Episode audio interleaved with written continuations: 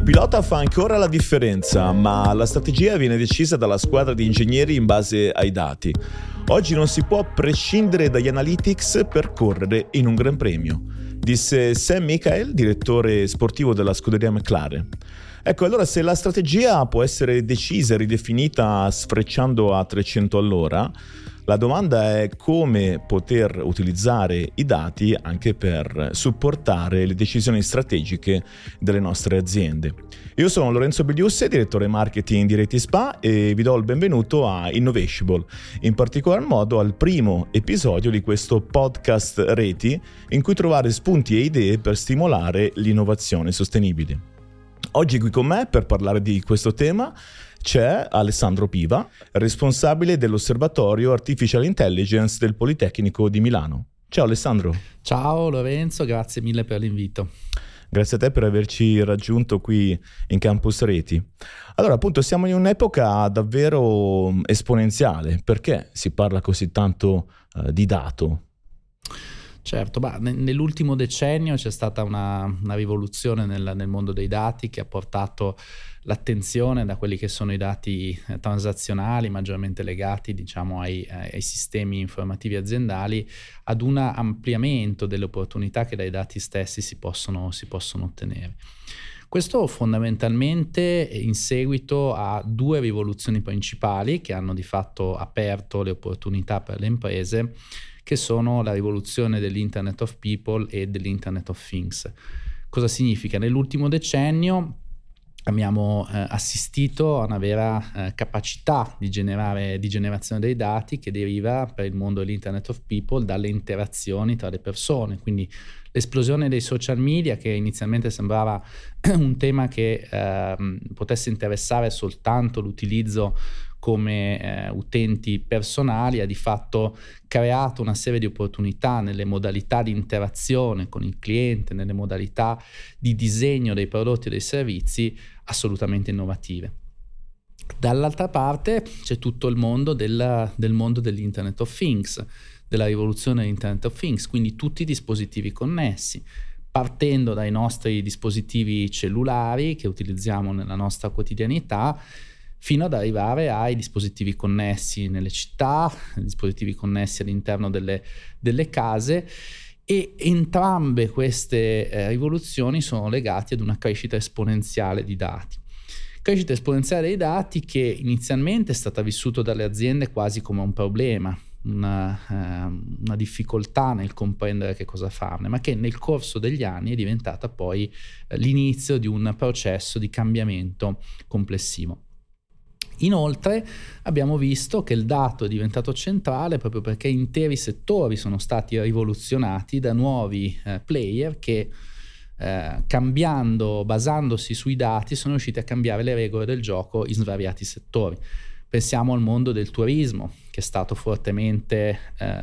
condizionato da tutti i modelli di vendita e di acquisto online. Pensiamo al modo in cui usufruiamo dei nostri eh, contenuti media nella nostra quotidianità, il passaggio dai supporti fisici alla fruizione di contenuti digitali ma eh, pensiamo anche al mondo dei pagamenti o al cui, eh, o al modo in cui usufruiamo di servizi nel mondo dei trasporti piuttosto che eh, nel, nel, cui, nel modo in cui mangiamo. Il digitale è diventato pervasivo ed è andato ad erodere sostanzialmente delle, eh, dei mercati che nel nostro immaginario erano considerati totalmente dominati da eh, player tradizionali. Eh, questo certamente ha portato dal punto di vista del consumatore a eh, grandi opportunità, alla possibilità di accedere a servizi eh, in modo più semplice, intuitivo, spesse volte anche in modo più economico e sicuramente in modo pervasivo e come dire um, diffuso nella, insomma, nella vita quotidiana, superando anche i limiti spazio-temporali. Questo che cosa ci deve far eh, pensare? Ci deve far pensare che il dato diventa centrale, diventa centrale eh, per le aziende tradizionali anche per coloro le quali hanno aspettato, perché magari forti di questo vantaggio competitivo di posizionamento eh, non hanno in qualche modo eh, visto eh, minacce da questa evoluzione esterna, eh, anche queste aziende oggi necessariamente devono approcciare in maniera strutturata tutto ciò che riguarda i dati. Perché? Perché la competitività oggi si fa sulla velocità con cui si prendono le, le, le decisioni, la velocità su, con cui si lanciano i nuovi prodotti e servizi, le nuove modalità con cui si riesce a catturare l'interesse delle persone. E quindi eh, da una parte posso cogliere vantaggi competitivi se mi muovo per tempo, dall'altra parte invece posso andare ad erodere quello che è il mio vantaggio competitivo nel momento in cui non non accolgo questa, questa, rivoluzione e non è semplice perché ovviamente significa strutturarsi in modo diverso, inserire competenze, eh, andare anche a scardinare logiche tradizionali eh, e quindi è un percorso eh, lungo che però oggi è necessario intraprendere. Assolutamente uno dei temi importanti nella misura in cui si va poi a sviluppare qualsiasi eh, soluzione digitale nuova è sicuramente la resistenza al cambiamento e il fatto poi di fare anche un cambiamento culturale probabilmente no? all'interno delle realtà delle aziende. Um, Alessandro, l'osservatorio studia uh, costantemente uh, questi temi, gli osservatori oserei dire, tu sei su più osservatori, e qual è lo stato dell'arte? A che punto siamo in Italia? Assolutamente. Oggi mh, questi, eh, questi, temi sono mh, temi concreti all'interno delle, delle um, organizzazioni eh, e lo eh, vediamo dai dati, dai dati che ci eh, confermano come da molti anni eh, i temi della, insomma, de, degli analytics, della business intelligence, del machine learning, delle AI siano al centro delle, eh, degli interessi del, dei decisori aziendali. Temi concreti che possiamo anche rappresentare con i numeri di, di mercato che insomma, annualmente diamo. Mm, oggi possiamo dire che eh, riconosciamo nel mercato dei dati due grosse componenti. La prima è legata ai temi del, degli analytics, dei big data, del, del, basic analytics, quindi della business intelligence, questo è sicuramente un mercato più maturo eh, che per il 2022 stimiamo essere intorno ai 2 miliardi e mezzo, 2 miliardi e 400 milioni di, di euro, quindi un mercato eh, significativo sia dal punto di vista eh, quantitativo che anche dal punto di vista della dinamica, un mercato che sono ormai eh, molti anni che cresce a doppia cifra, intorno al 20%, al di là insomma, di, dell'anno pandemico in cui c'è stato necessariamente un mm. rallentamento, ma come dire, la, la, la, la, crescita è significativa. Ma hanno tenuto bene in realtà, in generale questi digital enabler cosiddetti hanno ottenuto, come dici tu, un rallentamento, ma ha tenuto meglio rispetto alle altre aree del digitale più tradizionali. Assolutamente, anche perché appunto la, gli investimenti si sono stratificati negli anni, anche eh, investimenti in competenze, in risorse interne, quindi c'è stato magari un rallentamento. Noi qui quando parliamo del mercato parliamo di acquisto di servizi certo. eh, dall'esterno, un rallentamento congiunturale che comunque ha fatto crescere intorno al 6-7% anche nel 2020 e poi si è tornati lungo una dinamica di crescita che già si era confermata negli anni, negli anni passati. Accanto a queste tematiche eh, da qualche anno poi ci sono tutti i temi legati all'apprendimento automatico, all'applicazione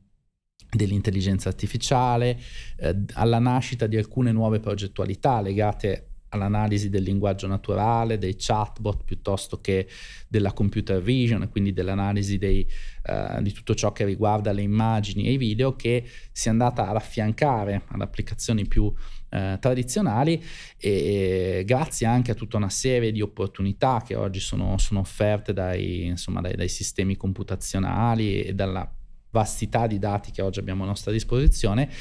Ehm, e, e, questo è un altro mercato, anche lui caratterizzato da dinamiche ancora più interessanti, che, perché parliamo di dinamiche fra il 25 e il 30%, che però è ancora un po' più piccolino, siamo nell'ordine dei eh, 380 milioni di euro per il 2021, adesso a breve rilasceremo anche la stima per... Um,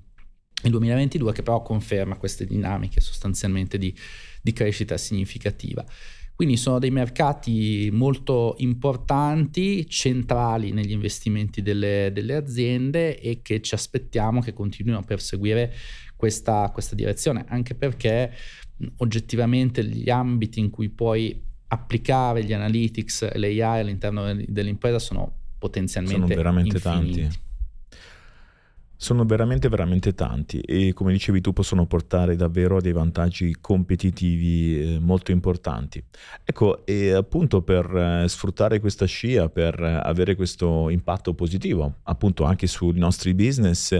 eh, grazie alla tua esperienza di anche tutte le realtà che hai visto adottare determinate best practice molto importanti, quali sono gli step che suggeriresti proprio per intraprendere questo cammino, laddove qualcuno non l'abbia ancora fatto, ci stia pensando, l'abbia fatto in parte, eh, di diventare davvero un'azienda data driven? Esatto, è un cammino, come giustamente dici tu, è un cammino complesso, non dobbiamo banalizzare, che eh, effettivamente lavora su diverse, diverse dimensioni. Le principali che, che possiamo dire eh, sono la direzione tecnologica, la direzione di conoscenza di quelle che sono le tecniche, le direzioni di evoluzione eh, delle competenze e eh, del, dei modelli organizzativi. Eh, queste sono proprio le componenti principali di quello che noi chiamiamo il journey verso, verso i dati e che sostanzialmente prevedono anche alcuni vincoli no? nel modo in cui ci si approccia a queste, queste tematiche. Tipicamente L'approccio eh, richiede inizialmente di andare a lavorare sulle tecnologie militanti, quindi mettere un po' a posto tutto ciò che eh, riguarda il, il, modo in cui i dati vengono, vengono, trattati, dopodiché però ci si scontra con un'altra sfida che è quello di mh, conoscere le tecniche no? e quindi internalizzare delle competenze tecniche eh, in grado di capire quali sono i corretti contesti in cui questi dati possono essere analizzati, che tipo di ehm, scelte di make or buy fare verso l'esterno e, e, avere capacità anche di analizzare il mercato, capire chi possono essere i corretti partner nelle iniziative a seconda delle proprie esigenze. E poi c'è un processo trasformativo accanto a questo di internalizzazione anche di competenze più specialistiche e quindi di formazione di esperti dei dati, cosiddetti data scientist, data engineer e questo non è mh, scontato perché parliamo di professionalità comunque eh, scarsamente reperibili sul mercato, per cui abbiamo delle aziende che effettivamente eh, grandi aziende che riescono a intraprendere questo percorso, che hanno intrapreso questo percorso già da qualche anno, che quindi sono riuscite a strutturarsi, altre che si affacciano adesso con non poche difficoltà, perché il primo step iniziale è sicuramente lo step più, più complesso quello di creare il nucleo centrale di, di, di competenze e poi ovviamente i modelli organizzativi, quindi riuscire a trasformare questo processo di, di, cambiamento in una collocazione organizzativa tale da poter avere una trasversalità sull'impresa, no? quindi creare dei centri di eccellenza che possono essere a servizio di tutta l'organizzazione, collocati anche gerarchicamente in modo tale da non essere succubi di alcune parti dell'azienda, ma effettivamente qui ovviamente entrano tutta una serie di altri aspetti legati alla gestione delle progettualità, selezionare quelli che sono i progetti eh, come dire, prioritari rispetto ad altri, una gestione dei conflitti, insomma tutta una serie di, di, tematiche come gestire i progetti in logica agile piuttosto che in logica tradizionale, quindi c'è tutta una serie di eh, competenze anche dal mondo del project management e della capacità di interazione con le parti dell'azienda, quindi tutto il tema dello storytelling, la, noi chiamiamo l'analytics translation, quindi parlare sia con gli utenti di business che con il vertice aziendale e non sono assolutamente processi scontati. Infine, ovviamente c'è un processo di eh, cambiamento culturale che a questo punto abbraccia tutta l'organizzazione e che richiede di allargare la, la, la base di, di, eh, di, dipendenti, di addetti che effettivamente utilizzino i dati nella loro quotidianità. Quindi trovare delle modalità per coinvolgerli, dargli dei tool facili da utilizzare, che però permettano effettivamente di attivare un processo virtuoso che coinvolga tutta l'organizzazione e che quindi realmente porti l'azienda a diventare data driven, no? che non sia più una cosa soltanto degli esperti o della, mh, de, de, degli specialisti dei dati, ma che diventi pervasivo. Questo fa sentire le persone parte di un processo e permette poi di attivare tutta una serie di circoli virtuosi che portano veramente l'azienda a eh, cogliere delle opportunità e, e essere più veloce nel rispondere ai cambiamenti di mercato, cambiamenti di mercato che sono sempre più rapidi e inaspettati, piuttosto che le situazioni che abbiamo vissuto, no? di, di eh, necessità di comprendere il cambiamento eh, in, in, contesti che magari non avevamo Mm, non ci aspettavamo di vivere, no? che invece ci richiedono di essere veloci, eh, soprattutto in un mondo sempre più connesso, sempre più di, di relazioni sempre più fitte, quindi qualsiasi tipo di, di, accadimento impatta sulla nostra organizzazione, dobbiamo essere pronti a cambiare. In questo senso essere data driven diventa sempre più una, un elemento di vantaggio competitivo e anche di sopravvivenza in alcuni contesti. Quindi non soltanto competenze tecniche, specialistiche, ma anche il giusto mindset, il giusto approccio a, a, lavorare probabilmente anche in un certo modo, quindi sicuramente anche gli aspetti metodologici, tu hai citato anche il tema delle soft skill, insomma mi fanno sempre pensare alla centralità comunque fortunatamente dell'essere umano all'interno anche di questi progetti così digitali. Quindi come hai detto direi per intraprendere questo nuovo viaggio è importantissimo come in tutti i viaggi scegliere il partner giusto, il giusto compagno di viaggio. Alessandro ti ringrazio per questa bella chiacchierata e um, ci vediamo magari a un prossimo episodio, mi auguro. E per tutti gli approfondimenti vi rimando su reti.it slash podcast e ci vediamo al prossimo episodio.